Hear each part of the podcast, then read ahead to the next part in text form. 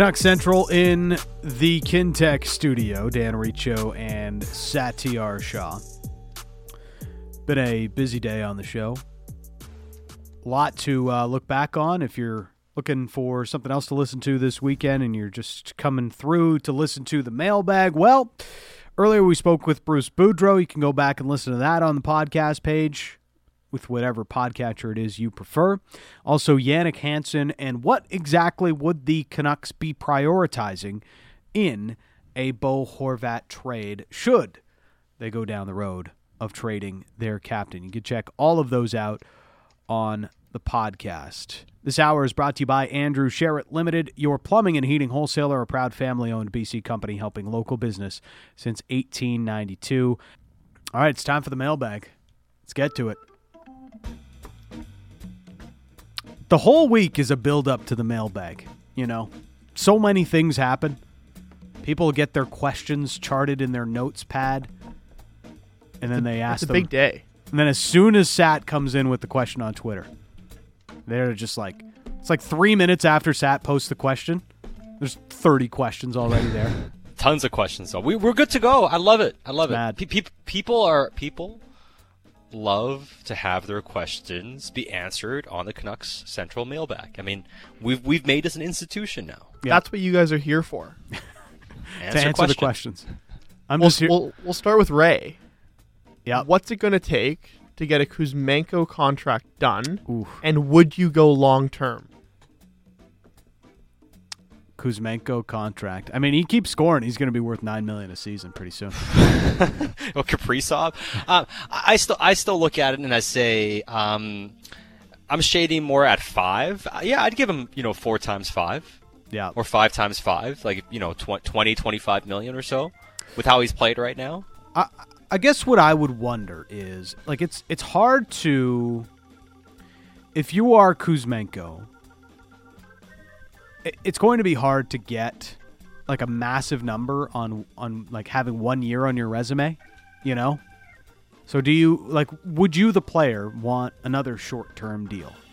Or do you just take it to the bank and take your 20, 25 million whatever might be on the table from the Canucks or potentially in free agency. I wonder I wonder what that would look like.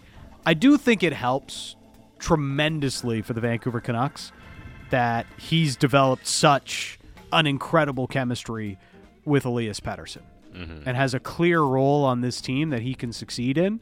I think that do that does help the Canucks a ton in this conversation and potentially getting him done before the lure of free agency comes around. The only question with him is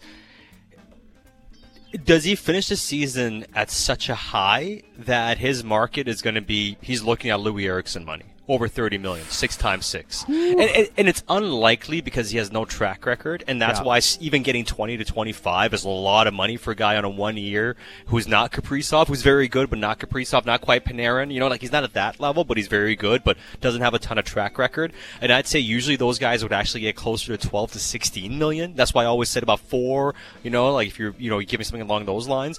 But you start going to five years 20 25 that's a lot of like even him getting 20 25 million would be would have been on the higher end of what he would have ever expected just because of precedent like look at the Mason Marchment contract last year one year you know got 4 million per season and now with the way Kuzmenko's playing that's going to be higher but how much higher Next. We'll move to Matt. By the way, it's Ben uh, delivering the questions today. Thank you. I'm trying. Yeah. From Doing Matt. job, we missed Ben. Josh, but We, we missed. Ben's all right. Wow. Explain the fascination with age gap players as opposed to restocking the pipeline. Um, is okay. That, that's a great question. The, the, the question, the, the question I have to answer this question to the organization is: Is it about age gap players, or is it about pl- finding young players that you think are close?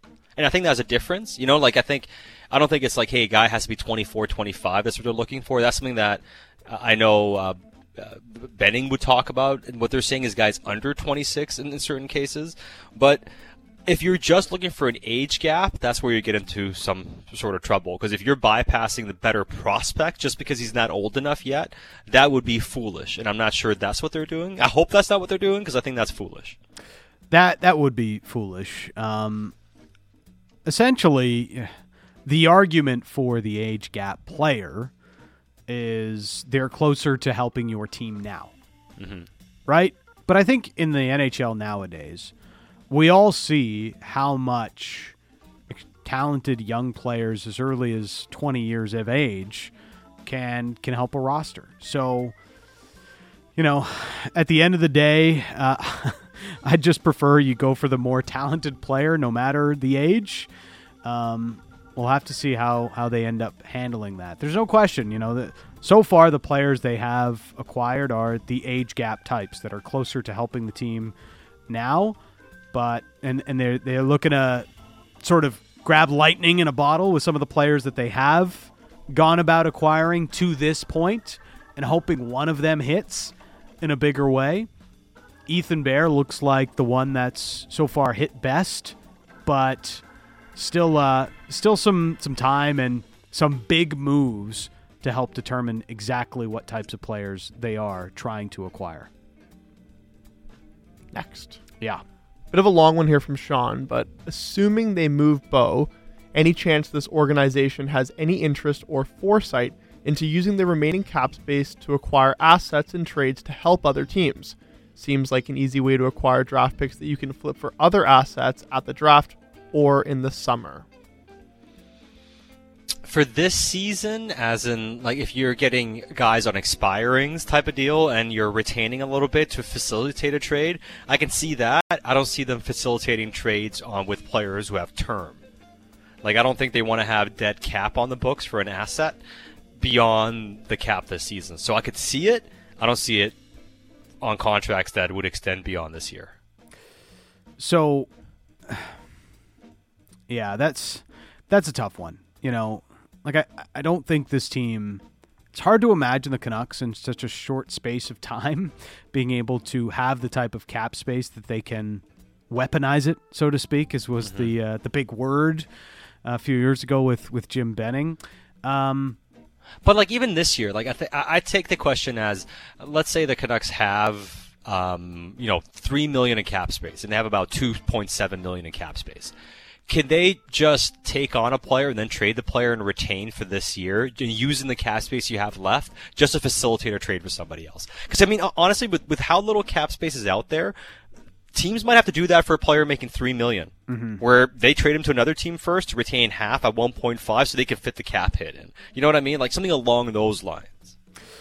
they like they, they could get creative and find ways to to grab a couple of extra draft picks, but you know, I, I wonder if let's say they get to the offseason and they do have some available cap space.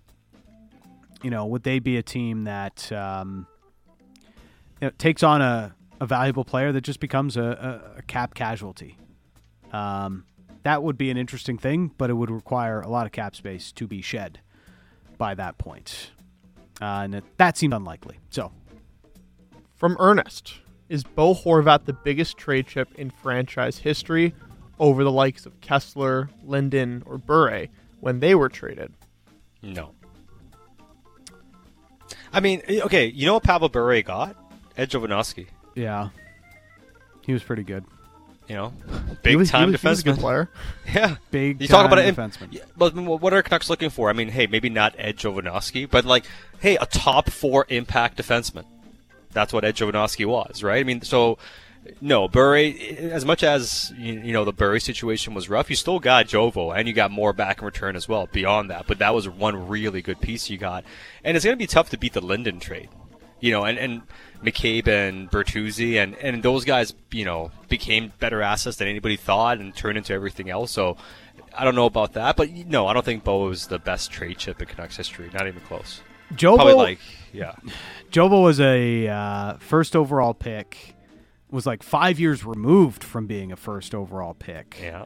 with the Florida Panthers. So, um, that that's maybe the type of player that they are uh, looking for in in a Bo Horvat trade, but are unlikely to get, as I think uh, teams are. Well, they're a little bit more wary of trading on uh, players of Jovo's ilk, especially for a rental. So that's that's going to be the tough thing. Like, how premium of an asset are you able to get for a rental player in today's market? That's ultimately going to be the biggest hurdle in getting the haul you would you would hope this team is able to get should they trade their captain. Next, From Kevin. If Bo leaves, do the Canucks select another captain or do they just let it play out? I would let and it I'm play go- out. And I'm going to ask, who would you make captain? Ooh. Ooh, okay. I would okay. let it I would let it play out. Yeah, I would let it let it let it play out as well. So I agree with that. Now, if you had to make a choice on a captain, what would you do? Who would you name captain? That's, I think, an interesting one as well. I'd just go Pettersson. See, I, I He'd be what, my 24 take- at that point? Yeah, yeah, no, to- totally. No, my, take has has always been that hey, early on was hey, make Pettersson the captain long term, like he's the guy. I wonder if that's his personality, and, and maybe the best argument is like make it your personality, take it on, and take on the challenge, embrace it, and become the guy. You know. But I'm just not sure he's there yet. I'm not sure he's ready yet. And maybe this year he's a lot closer, and we can't say for sure. You know, obviously because we're not in the room and and maybe he's a step closer to it. I want to wait because I want Pettersson to be the guy. I'm just not sure he's ready for it yet. Um, like I, I don't know if Pettersson is is ever going to be. I don't know how I should put this, but like you know, he's he's kind of um similar to Bo in that he's not giving you a ton when he's talking to the media and things of that nature. He's not going to be a rah rah type of leader. He doesn't seem like he's he's that type of a player. Um, it's it's hard to know exactly how he is behind the closed doors of the locker room. Uh, I've heard differing things on that front um, personally, but at the end of the day, I think especially if you give him the eight year contract like we were talking about on yesterday's show, Sat, and he's the best player on the team. He's clearly the guy that drives the bus on this team. To me, it would be either him or Hughes. I, I wouldn't really think too much beyond one of those two players. I'd be there too in terms like I think one of those two guys is who you want to be the next captain. Now the question is, can they be that? But I'd, I'd let it play out so that one of them could grow into the role a little mm-hmm. bit more. Fair enough. Yeah. From Discount Dracula, what's your favorite Christmas gift you've ever gave somebody? I've ever given somebody. Yeah, sorry. Oh wow, that's tough. The best, the best Christmas gift you ever given Your anybody? your favorite doesn't have to be the best. Like just you know, your favorite. that I've ever given somebody. Mm-hmm.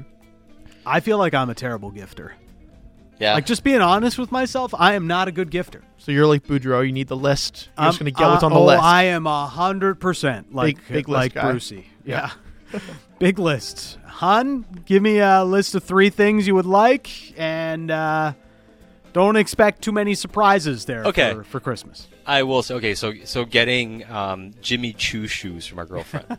I'd say those would be the ones. Ah, My favorite gift. winning strategy. I mean that's definitely gonna gonna get you some some points in the book. Yeah. not gonna lie, it's not a bad gift. Keeping on the Christmas theme from AJ, name your top three holiday movies. Ooh, holiday movies. Can I go Home Alone one and two? I'll allow it. Yeah. Holiday Home Alone one and two, and uh, I'll disagree with Bruce Boudreau. Die Hard is a Christmas movie. Rounding out the top three with Die Hard. Like that. Ah, Home Alone one and two. I mean, I, I do have to go. I, I throw Die Hard into it because I, I just want to see Die Hard um, on, on Christmas. Die Hard's so Um, good, man. What a movie! Incredible. Incredible. Uh, Hans Gruber put- has to be one of the best villains in, in movie Yeah. history. I, I put Bad Santa into that list as well because you need a raunchy comedy as Oh, well. yeah. Bad Santa. and then Home Alone, good. and then Home Alone because you know you got to have one of the you know a heartfelt, Yeah. normal, funny uh, Christmas movie. So that's my top three. Home Alone's the crowd pleaser, man. Could never Yeah, go wrong it- with Home Alone. never Alone. misses. It Never never, misses. misses. Yeah. You get a bit of everything. That's my top three. That way you can you know you have some variety. Sad has a balanced team. Yes. Um, Gremlins is pretty good too. If if I'm going for an off the board pick, Gremlins is a, is a personal fave. um, what's worse from Discount Dracula? The feeling of a paper cut or your foot falling to sleep? Ooh, Paper cut. yeah. Because you can walk, you can walk off, uh, you know, your foot falling asleep pretty quickly. It's I not feel too pretty bad. silly just shaking my foot around though. Like my hand been like, "What's going on?" The hand, the worst is when you sleep on it and then you wake up and you can't move. Oh, that like is half, you're like. That's and then you're like, wait, like you're like, wait, did I sleep on it or did something worse happen? Like, you know, like what Why do I not on? have feeling in the left side of my arm? Well, yeah, exactly. Uh, yeah. The foot falling asleep is is a tough one. Sometimes you really got to shake it awake, but Pa- paper cuts are so annoying. They're Uh, so annoying. Like you gotta like wear band aids, your blood gets everywhere and stuff. Like and then it's just people so ask annoying. you, "Why do you have a band-aid?" And you're like, "I have a paper cut." you Cut, feel yeah. super awesome saying that. It's so stupid. cardboard cuts are tough.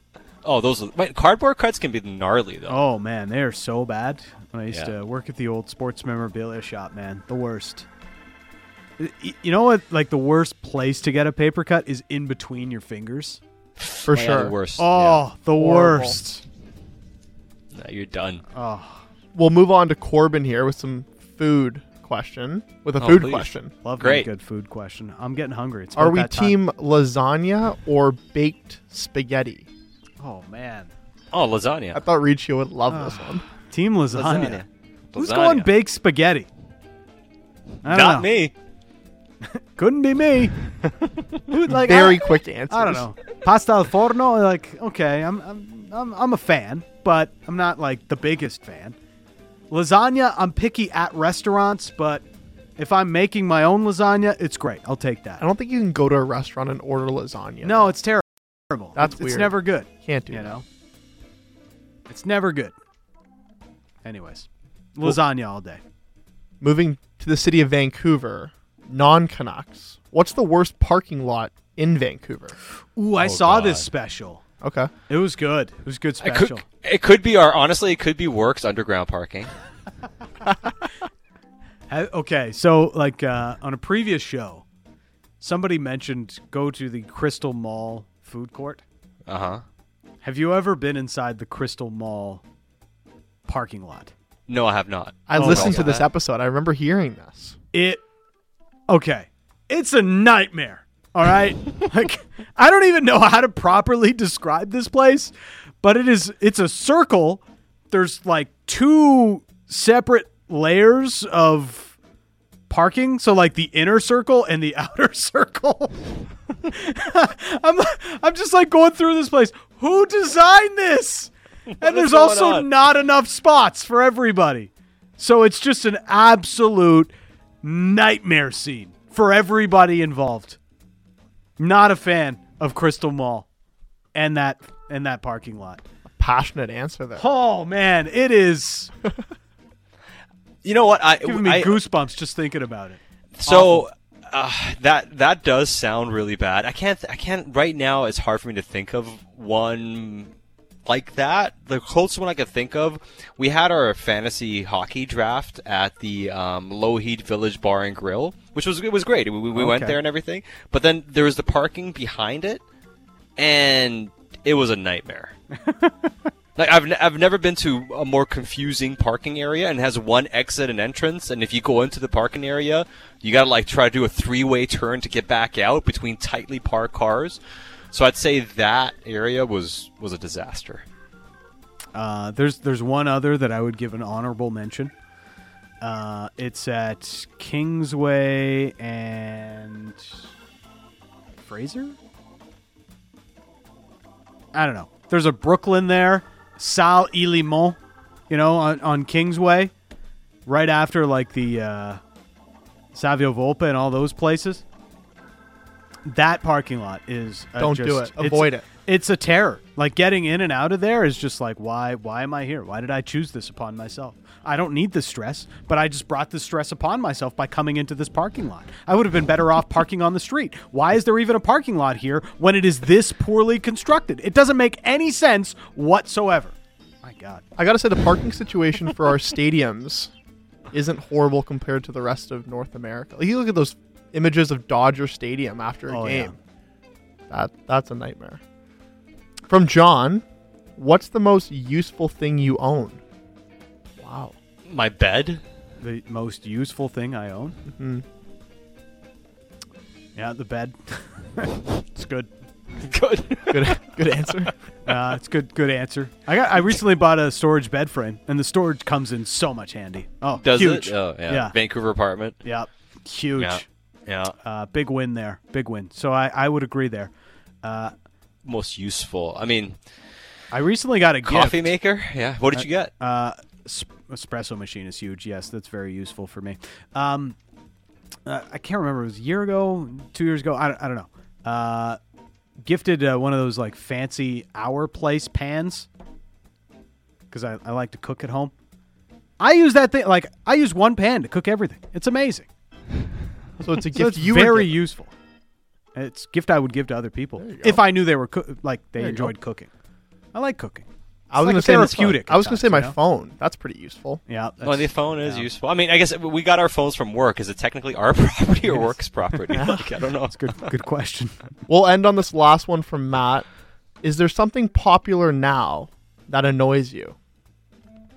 Something popular now that annoys me. Hmm.